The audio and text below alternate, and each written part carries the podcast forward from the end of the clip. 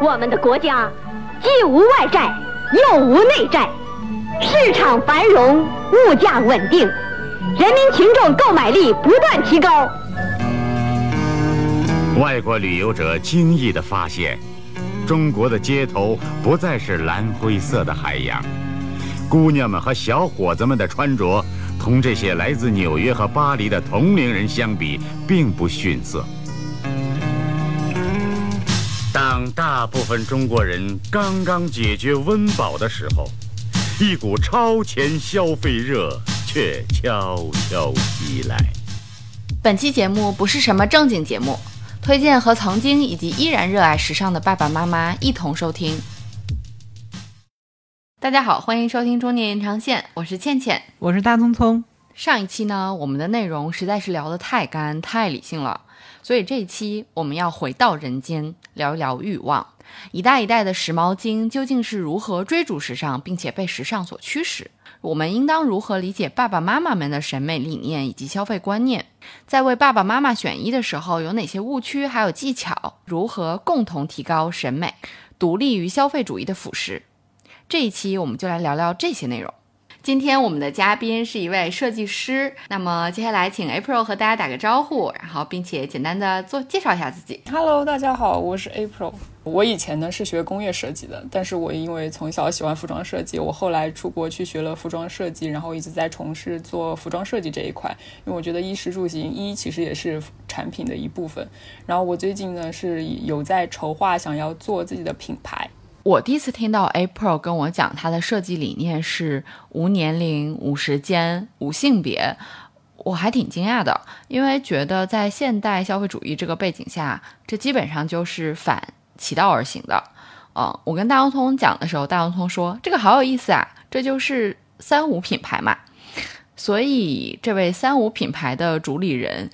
你是怎么形成这样的设计理念的呢？其实就是这个无年龄吧，我就是首先觉得，其实年纪和穿衣无关，就是我我呃，不管我喜欢什么，呃，我可能二十岁喜欢，如果我到八十岁我依然喜欢，我依然也可以穿。当然你不喜欢了，我就不穿了。所以我觉得穿衣跟年龄是没有关系的。无时间呢，我觉得就是呃，不追逐潮流，就是我想做的东西，并不是他他并不刻意的去追逐潮流，而且我希望能做的是。呃，品质好、比较好的衣服，就是它可能一个好的产品可以陪伴你十几年甚至更长的时间。无性别就是呃，其实这两年就是大家我觉得应该已经接触很多了。就是现在当下这个社会未来的发展，我觉得你已经不光是你是作为一个男生还是女生，就更重要的是你想成为谁。所以你穿的衣服其实跟你的性别没有特别大的关系。就是我一直想说，就是我们其实每个人都是都是不同的。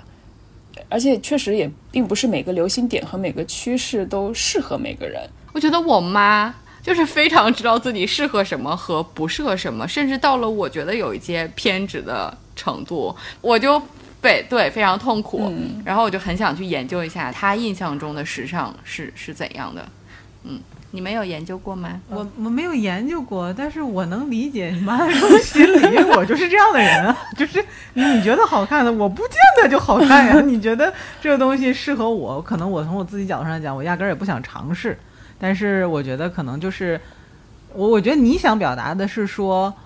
为什么爸妈总是在自己固有的审美里去选择，而不愿意尝多尝试其他的审美选择？对啊，就是你有给爸爸妈妈买过衣服吗？不会，从来不会。真的吗？你从来不就除了以前是为了说，比如说出去旅游，为了给他们带点东西，实在不知道要买什么了，会给他们买衣服。就是对，因为那个东西。然后买纪念 T 恤吗？也不是，就是会买一些衣服，知道他们肯定会穿，就是平时他们会穿的。OK。对，其他的时间都不会。OK，我原来会买。就是我会给我妈买，就是比如和我的这种情情侣衫，但是买了两次之后，她就说你不要帮我买了。一是我自己出门的时候我可以买，然后二是其实我隐隐的就是觉得她可能也不是那么喜欢我挑的那个花色呀什么的，就是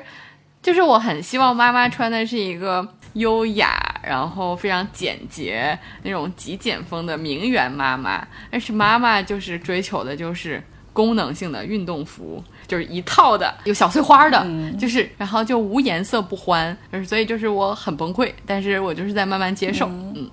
就是我觉得我跟大聪聪一样，我觉得我是理解就是妈妈这么想的。就 就是就好像，比如说我以前小的时候，我穿 punk，我妈肯定会说你你每天初中生你穿的这都是些什么呀？全是破洞的，然后扎些乱七乱七八糟的钉什么的。但是她从来没有阻挠过我，所以我我我觉得就是每个人都有每个人的个性，是不是因为阿姨怕扎手？对，怕扎手。就每个人阿姨好，对她，阿姨好，我阿阿姨好可爱。对我妈比较开明一些，优秀对，然后就。我我觉得父母就是他们对我不光是父母，我觉得包括我们我们也一样。随着年纪的增长，我觉得对时尚的嗯，就是呃这个观念，我觉得可能分为对于父母来说，可能分为主动放弃和被动放弃。我觉得，比如说你他观念肯定是有的，比如说他年纪大了退休了，那他社会参与度低了，对时尚的认可度和认知度也低了，那他。就是一种是不能理解，比如说他我妈可能不能理解你穿的这个 punk，你穿的这个嘻哈到底是什么。那另外一种就是可能不关心，就你们流行什么，我我无所谓啊，我也不想穿成你们这样。我觉得这种是属于主动放弃。那还有一种被动放弃，是我觉得现在的社会没有给爸妈提供更多的选择。其实我觉得这个是社会包括设计师给设计师的一个命题，就是父母，呃，包括年纪大了，我现在我也会啊，就是我会追求一些。比起好看，但是我不舒服，我可能宁愿穿一些，呃，没那么没那么精彩，但是可能让我更舒适的衣服。感觉我突然上了年纪，我特别想让你定义一下精彩，因为我觉得我 衣柜就是我来定 对，我来定义一下，就是打开于女士的衣柜，满是精彩。我隔一段时间如果买了很多功能性的衣服，我就会觉得，so boring，缺点什么，就是缺少精彩。就是你你你设计师，你怎样设计出既舒适又好看又有功能性的衣服？而且我觉得现在因为很多社会上就是，比如说我也会我我我呃我有帮我爸妈买衣服。呃，现在有买，一直有买，然后他们有穿。我会在网上，比如说刚开始买的时候，我也不知道我要买什么。然后我觉得可能很多人像我一样，去淘宝上可能想给父母买衣服的时候，比如说搜妈妈装，然后出来的很多什么胖妈妈装啊，就是这种。我觉得这种定义首先就是很不友善的。嗯，就是而且你要是说你想帮妈妈选一些，你怎么知道我妈胖？我 因为我妈也胖。就是你，你可能想帮父母选一些好看的衣服，呃，但是好看的，包括我我，比如说有些款式，虽然它呃可能受众群呃比较年轻一些，但这个款式我妈其实是觉得好看的，但是没有它的尺码。然后你去所谓的胖妈妈店呢，没有这种类型的款式，就是都很千篇一律。就是我觉得，就是社会把他们。给固定住了，给框架化了，就是他们其实没有那么多的选择。对，就是我们去淘宝上搜妈妈装的时候，我们脑中想的是我们五六十岁的妈妈。对。然后我妈妈也会去淘宝上搜妈妈装，她脑子里面对应的是八十岁的我姥姥。就是就大家都会去搜这个关键词，只有她找到了解决方案，而我们没有找到。嗯，你说的这个点倒是很现实问题在。时尚圈的话，会存在这种鄙视链吗？比如说，你是给年轻人设计服装的，我是给中老年人设计服装的，听上去就有没有很很不 fashion 的感觉？呃，我觉我我我觉得这个，或者说甚至都不存在，都不存在，就是说，或者很少很少有有设计师真的是说我是为中老年人在设计时尚衣服的。我觉得应该有，只是说我身边没有。比较遗憾啊，但是确实就是我们说的，现在从事这个这一块的确实比较少。但我觉得这个是应该需要的，就是包不管从社会还是设计师都应该给予就是中老年这一块一定的关注和给他们提供多的选择。就是我年龄增长了，但是并不代表每个人都是不同的呀。你并不代表你年纪变成妈妈之后，呃。爷爷奶奶这一辈之后，你们就同化成一个性格，你们风格就同化化了。所以你说我们的妈妈其实不见得脑子里面有想说我想穿成一个妈妈的样子，或我想穿成什么样，甚至她可能想穿的更时髦，对吧？但是一她是有一个顾虑，说我穿成这样，呃，会不会不合我的年纪？你想设计无年龄的服装，但是很多人已经在观念的影响下给自己定了一个。呃，一个一个年龄的限制，比如说像朋克教母，对吧？嗯像像 punk，然后像 Vivian Vessel，他会说，我到八十岁，我想穿成这样，我就穿成这样。他有一个自己的内核，就是精神在。但是因为我们的爸爸妈妈他们的时尚可能还没有和自己的这个内核匹配在一起，就他没有形成自己的一套。就是从内到外的这种自信，或者时尚自信也好，还是审美自信也好，他们才会就是不知道说，哎，我到底该穿成什么样子，然后或者我穿这样合适还是不合适，会吗？你觉得？我只是一个猜测。嗯，我觉得会。我觉得一个就是是这个身份的定义是很重要的。我们现在社会就是给大家的身份定义太重了，就是我觉得很嗯有一种被定义，但其实现在现在强调的不是现在强调吧，就是我希望能够提呃未来能够这个环境能够更友善一些，就是大家不要嗯把把这个身份给框架住，包括包括一些年轻的呃可能身稍微胖一点的人，我去淘宝搜过，我搜呃大码大码女装出来的都是胖妈妈装。然后我觉得怎么了？胖子都归属到妈妈了是吗？然后其次就是社会，就像 就像你说的，妈妈 怎么了？怎么了？你说大葱葱隔壁大码女装，隔壁有大码女装需求的这位同学笑了。本来吧，我觉得这个跟我们主题不太符合，我就一直在没有提到大码女装这个事情。就是这个事情，我觉得就也不知道什么时候成为了一种风潮，你知道吗？但是就很固化，其实它也很多衣服是没有真的考虑到大码女生需求的，嗯它还是它就是什么，它就是按照。你小码女装人能穿的东西，把它放大了，它就是大码女装，但其实不是这样的呀。哦我们身材有身材特点的，啊，就比如说我们的大胸圆肩，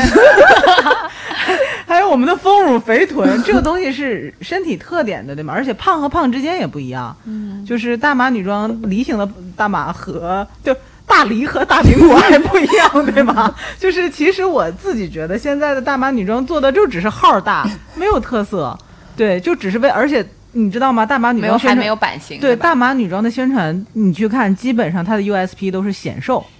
啊。我我难道不知道我穿黑色显瘦吗？我用你，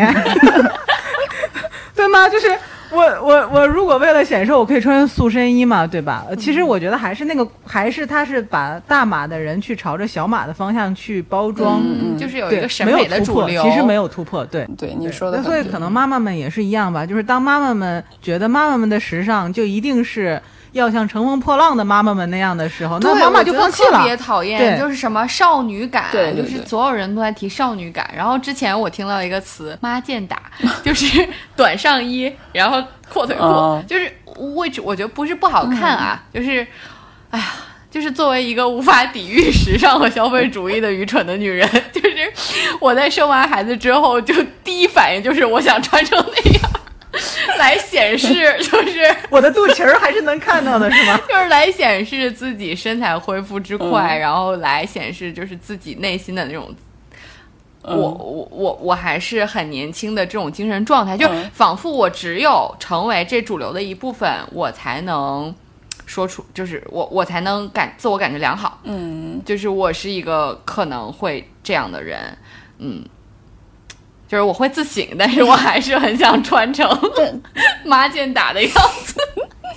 但是，但是我我觉得我们我们说理性消费，也不是反对你说你你不能去购买流行的东西，就是这个东西真的使你快乐，你你就去买吧。但是就是你在你在购买之前，还是还是反思一下，他太快乐了 你。太快乐了，反思一下。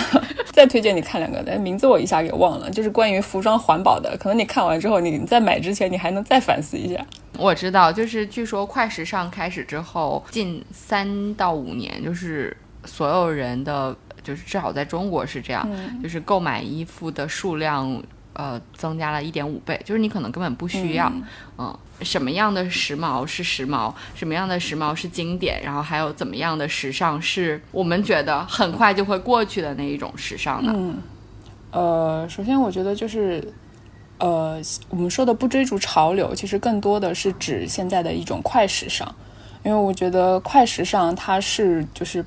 被消费主义和这个资本推进的一个东西，它是没有呃任何内容的。也没有任何文化，呃，不能说它没有文化，就没什么内容，它就是只是一些零散碎片的流行点，就是可能这一季过去了，顶多呃一年两年，那它后面就没有了。但是我觉得真正的时尚，它是跟社会和文化非常有关系的。就比如像七十年代的时候，punk 是七十年代时候的事情。那我觉得时尚，你说它过时了，并不是一个贬义词，只是说这个时间这个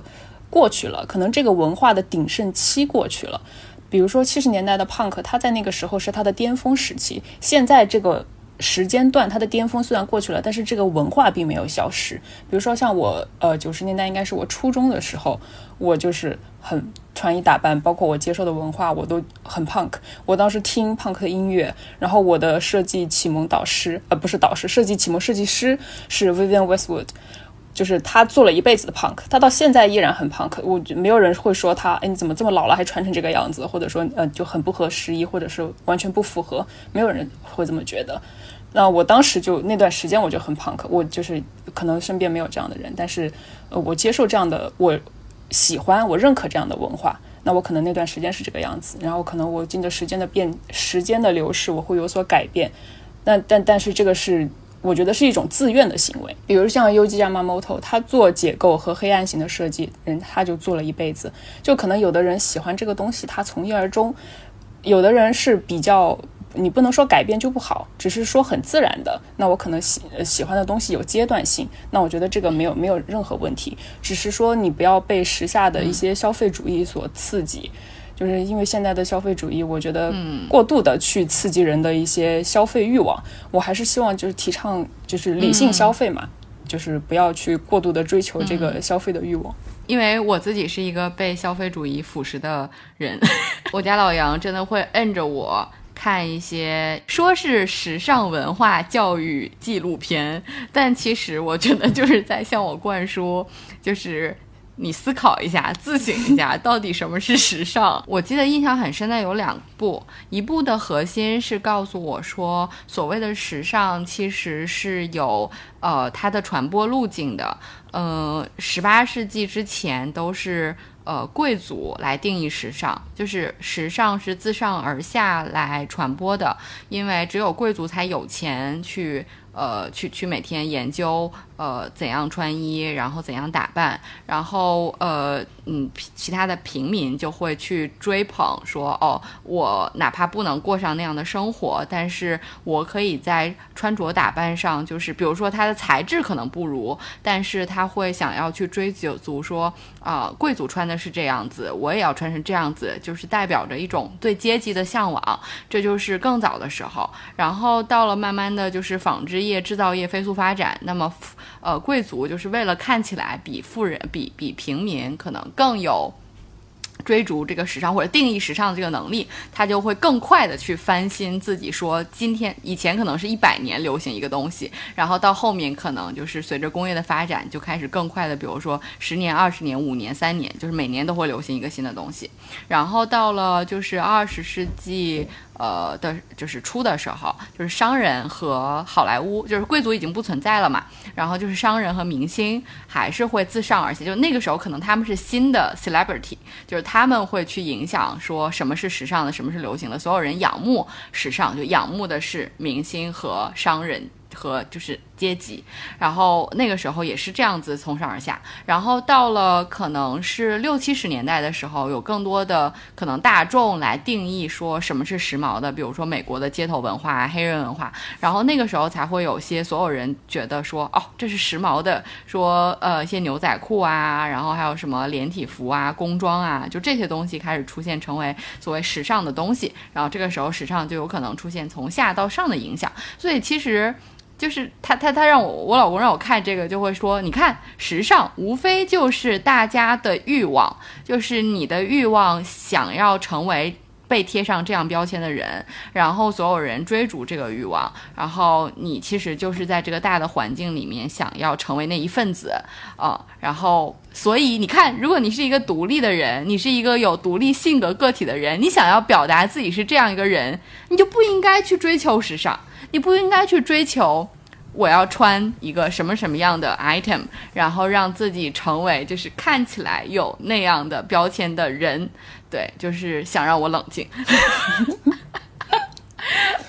对，所以就是我我觉得就是有道理，对，就是我会努力，但是我不确定就是我能做到。但是我觉得你刚刚说的确实就很，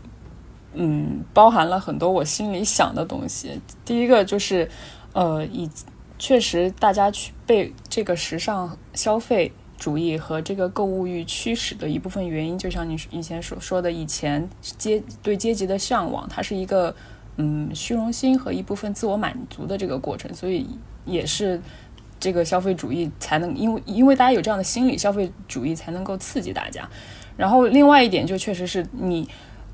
要有嗯很强的自我吧，就是可能不不去受到，就不要轻易的去受到这个刺激。但是，我觉得很可能也确实有很多人容易受到刺激，我也会觉得这个东西好看。就是你你可能在达到很理性的这个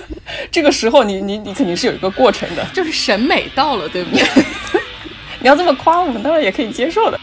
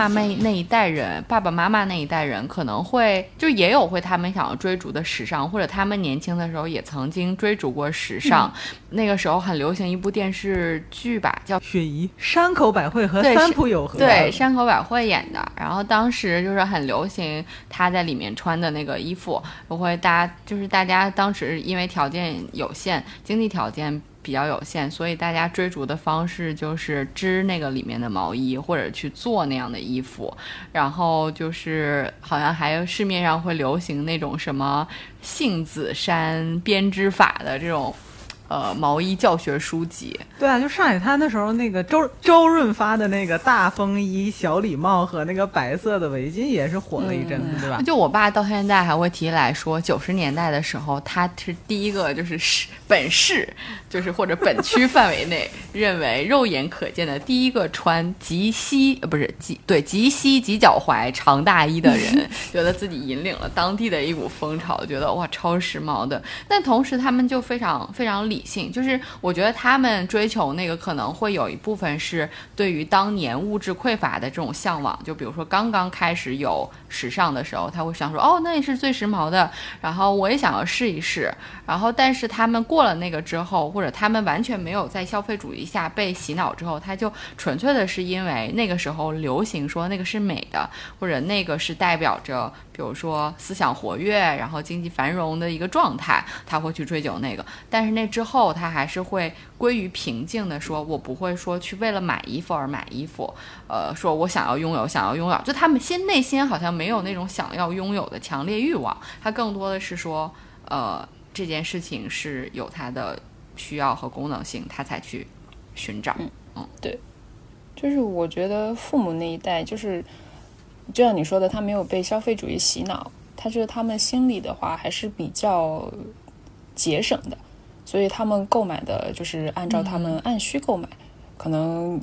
比那呃，当然现在条件就是大家都好了，那他可能嗯每一季哪怕他有衣服，但他可能会增加一些，但是他不会就是像可能可能像我们年轻人一样，每一季就是有的时候像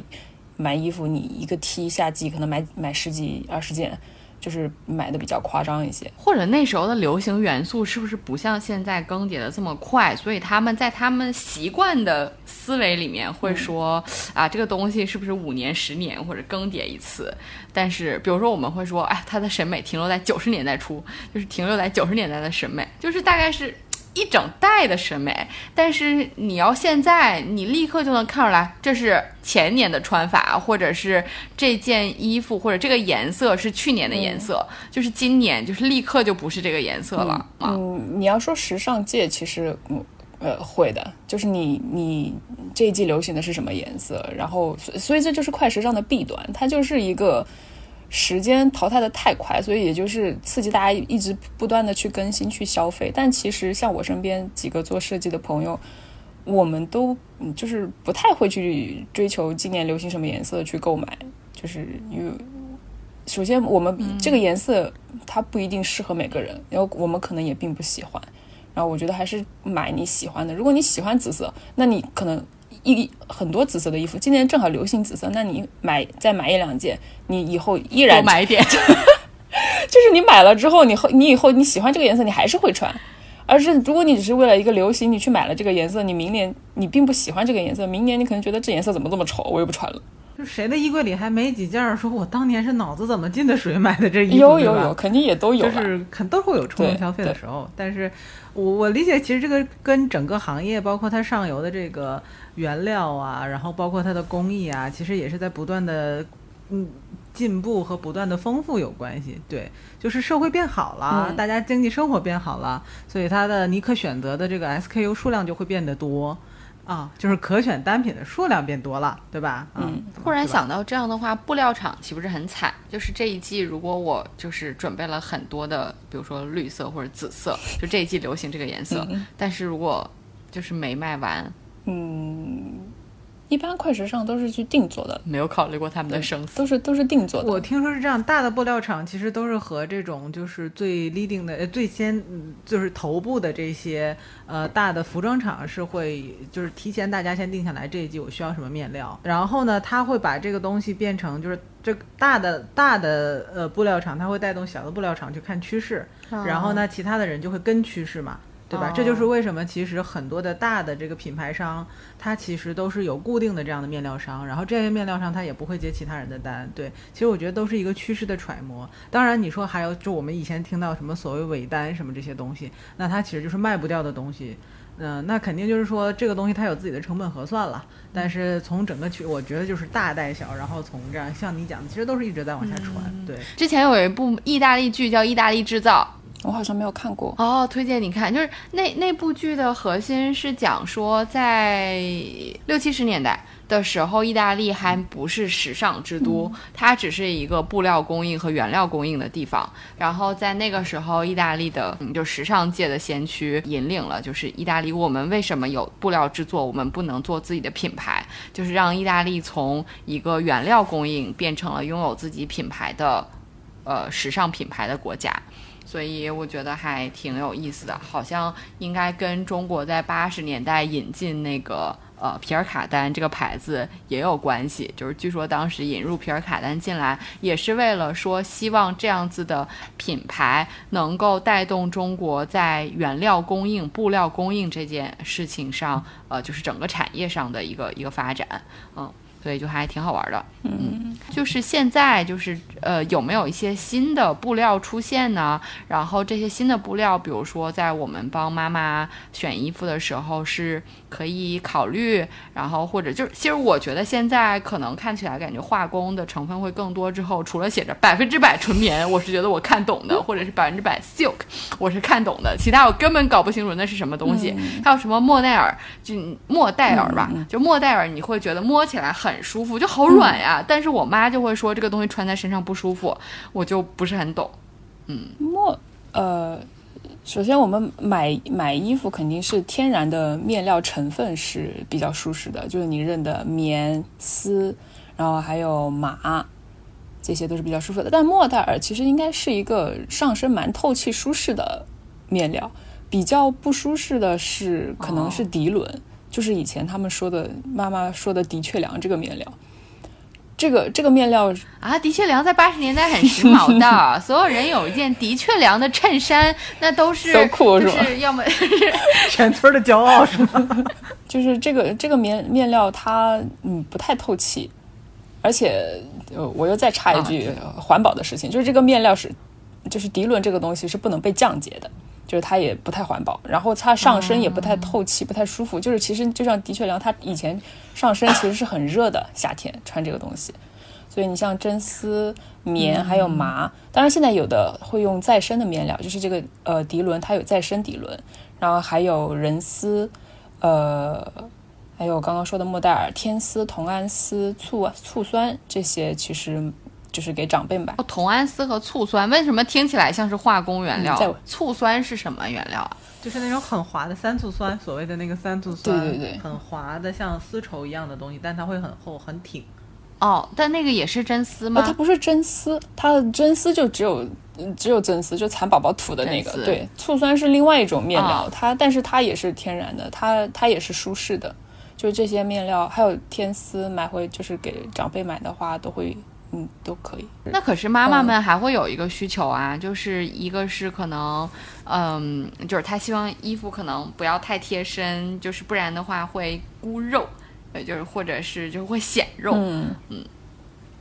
你是说这个衣服的这种类型的面料还是？款式对啊，就是对啊，有没有就是面料？比如说有些面料看来就像我们觉得哦，它会若隐若现，就是它会贴身。就比如说真丝，它会美，嗯，贴在你的身上。呃，就我们年轻的少女就会觉得，少女们就会觉得就是很有女性美。但是有一些阿姨可能依然就是比较呃，就是丰腴，但是就身材匀称也依然很漂亮。但是有些妈妈就会比较有顾虑，说哎，我的肉都都能看出来，可能她就会比较嗯。不喜欢，但是不一定是面料的关系，对不对？有可能是版型啊，或者款式，对不对？嗯，对，就是相关的方面，猫你有些什么样的经验可以分享给我们？嗯，我觉得其实它它这个面料最后呈现出来是什么效果？一个成除了成分之外，其实面料的组织会有很大的关系。就是你你虽然都是真丝的成分，但是比如说像呃。我们平时做真真丝衬衫的色钉，或者是做礼服那种真丝销，它都是真丝，但是它呈现出来的质感和是否垂还是挺阔，其实就是不一样的。所以这个可能还是要根据具体的款式、款式和它是什么面料来定。然后我想补充一点，就是刚才我们说怎么给妈妈、爸爸选衣服的时候，你刚才不是说你的尺寸就是你拿捏不好吗？就是我是呃爸妈的尺寸我是量的。就是因为就像你说的，每家店它的这个每个尺码都是不一样的，所以我我基本上都是以数字为准，就是肩宽、胸围、腰围、臀围，然后还有就是你就是父母一般嗯会不喜欢太短的衣服，所以可能一般都是及臀，那你可能量一下及臀是一个什么长度，那你购买衣服的时候可能至少看它它不能太短。时间太短，可能父母也不会喜欢。就我觉得父母，你你首先也要了解他们的喜好，就是他们可能喜欢什么样的版型，可能有的喜欢，呃，像我爸会喜欢 T 恤，可能会穿的稍微合身一点，然后我妈可能会喜欢稍微穿的宽松一些。那你在选的时候就不能说是按照他们这个胸围尺寸就卡的刚刚好，就是可能你要根据他们的喜好，就是适当的去放一点。然后其次就是要了解他们绝对不喜欢的是什么。就是你就避免踩雷，我觉得这个也能理解。就像我刚才说的，我们每个人都有自己不喜欢和不能接受的款式和一些趋势啊、时尚的东西。就是父母要是真的不喜欢，你你也没有必要强迫他们接受。你可能就是慢慢的从基础款入手，那挑选一些包括他们喜欢的颜色。你可能花拿拿捏拿捏不准的话，你可能挑选一些素色的，比如说从简单的 T 恤、衬衫开始。那你慢慢有一点点经验，挑选过几次，比如说。呃，尝试成功，那这个这个尺寸买来他们是 OK 的，你可能下次就可以尝试一些，比如说基础版型，但是可能呃印花比较新鲜，呃叫什么新颖一点，然后他们觉得哎款式我是 OK 的，这个印花我试试看，那可能让他们慢慢去尝试一些新东西。那请问，作为一个设计师，你们在定义一个产品的版型的时候，你们是如何来定义的呀？有没有什么行业标准啊？呃，这个首先你要看你你你面对的是什么群体。就比如说你做的是呃年轻年轻人的少书类的服装，那少书类它有一个中码，比如说一六五中码，它有一个呃基本尺寸，比如说肩宽三十八，胸围腰围是多少？那在这个基础上，比如说我要做一件 oversize 的 T 恤，那我可能，呃，比如说它肩宽三八，那我可能想让它落肩多少公分，那我可能在这个基础上去定义。那如果是做，呃，呃，尺寸比较大的，比如说妈妈的服装，然后稍微她的胸围大一点，那我我这个的 oversize 对于他来说可能只是微微宽松，那那你整个尺寸就要调，所以就是看你的客户是谁，然后在有这个基础上。去做调整的，对，现在所谓这个 C to M 不就是在做这个事儿吗？就是我们在说这个，就是比如说像淘淘宝也好，或者是说像很多其实成衣品牌现在都在做积累自己的用户数据这件事情。嗯，就是说他会通过，当然比如说他会通过这个不同品，就是不同产品的销售，以及可能他会从各个渠道收集到客户的反馈，他会预测到 OK，我按照一个什么样的喜好偏好，我去打造这样的一个新的产品，他会报。其实现在就是这个已经在做的，我知道有一些公司是很成，比如说那个像百丽他们做鞋，这个已经做很成熟，做出过爆款，就是去年的那种马丁靴呀什么的。对，这个都是他们根据消费者提的反馈和需求，提前预判了市场，然后他们做了这样一款单品出来。当然，这个的前提是你有很深刻的客户的洞察和客户数据的积累。对啊，多数人会直接把自己，就是你在买衣服的时候，是店员会帮你一个一个量吗？把这个数字记下来吗？还是怎么样获得这个数据？我随便举个例子，比如说你在淘宝上，你去看一个产品，然后你希望知道这个衣服是不是符合你身体的身材，嗯，他会说，那你先把你的三维输进去，他就记录了你的三维，对吗？哦，或者说你在跟这个店小二对话的过程当中，啊，然后比如说我去买一个帽子。人家说这个帽子头围最大是五十八厘米，你说不好意思，我是六十，然后他们就会知道说哦，市场上其实还有百分之十的向我询问的客户脑袋就头围就是六十，那我就下次做个六十的。那如果他不做线上销售，就很难获得这个数据了。你想，谁会原来在买衣服在店里的时候，人家给你量这个呢？其实线下他们也会有一些反馈的渠道，就比如说啊，比如说。我们之前去就是做品牌来讲的话，会去跟店员各做沟通。嗯，我们沟通的方式就是说，哎，我这一季的衣服，消费者有多少人拿起我们的衣服看了？嗯，然后或者说有多少人进店之后是试过我们衣服的？他们的反馈是什么？就是如果你是真的很想知道客户的反馈，你会你是会去问的，甚至你会去坐在店里去观察。OK，对，就是这种是比较传统的反馈方式了。对，当然像现在其实还有很多更先进的，比如说这种试衣镜。嗯，对吧？就是你其实可能不用是，就你走在前面，其实它会自动的去抓取你的三维，它会把这件衣服就是放到你的身上，然后如果店里没有尺码，它会按照你这个定制一个合适的，然后给你寄到家里。就是就是科技手段确实是让这个呃，就是制造制造商对这个客户的需求更了解了。对，嗯，那你觉得就是审美有有高低之分吗？首先，我是觉得审美就是。分高低确实分高低，但是它没有贵贱，就是审美是一种我觉得是所有物种与生俱来的一种能力，它它是一种能力，它确实就有高低，它跟我们从小就是生长环境啊、受到的教育、各种都经历都都有关系。但是你不能说呃这个就好，或者是那个就不好。我我我设计的出来的东西，就是大家会有意见，我觉得是很正常的。就像就像人有有人喜欢你，就有人不喜欢你，你做的东西有人喜欢，有人不喜欢。就而且大家有意见也很正常，每个人的性格都是不一样的，那每个人都会想要有不一样的东西。我觉得，我觉得有想要不一样的东西是好事啊，就大家不要千篇一律啊，就大家追求的就不是快时尚那个流行的哦，我今年泡泡袖，我大家想要的都是泡泡袖。你能够去寻找不一样的东西，其实更其实是更好的。我我以前刚开始就是想到这个，我我以前很想做自己嗯品牌的时候，就是觉得我在市面上老是看到的。呃，也不至于完全啊，就是经常就是快时那个时候接也是也是接触快时尚很多嘛，就是觉得都是千篇一律的东西。可是我我就是不希望跟大家穿的一样，可能就是有点反其反反反叛心理吧，就反其道而行的感觉。所以我我觉得大家有有意见也是很正常的，只是说我我对于消费者并不是一个强求的状态，你喜欢就买，不喜欢，嗯嗯，OK 啊，没事。嗯。那比如说，有的妈妈会觉得，嗯，我想要更时髦一点，就是或者我想要穿得更好看。你觉得有什么建议或者什么办法可以提高审美，或者是对于新的时尚的接受和自主选择的能力呢？我觉得提高审美的话，你可能就是多一多一些文娱活动吧，就是包括看艺术类的。不管是书啊，设计类的书啊，你还可以多去看看展啊。当然，现在我我有的时候觉得现在的展就是，嗯，有点太空，就是很有的时候，包括时尚和艺术，其实都有点被商品化了。就是很多时候你去看展变成了一个打卡行为，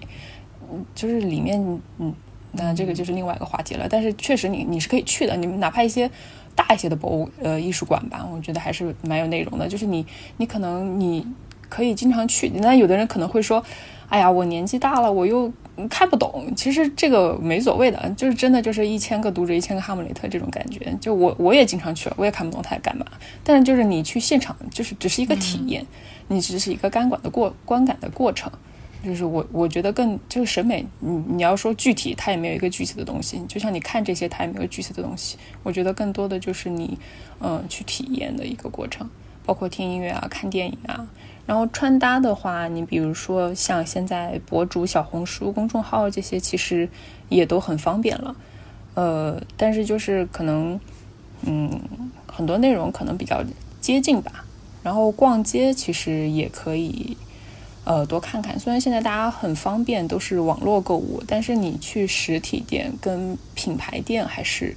哦，跟你去实体店跟在网店还是有区别的。就是你可能去。一些大型的 shopping mall 里面，它的呃销售正在销售的款式啊，和你的这个购物体验啊，可能会更好一些。然后我想说，一定要多试，就是不要怕，也不要在意说啊，可能销售会不高兴啊什么的。你一定要多试，你才会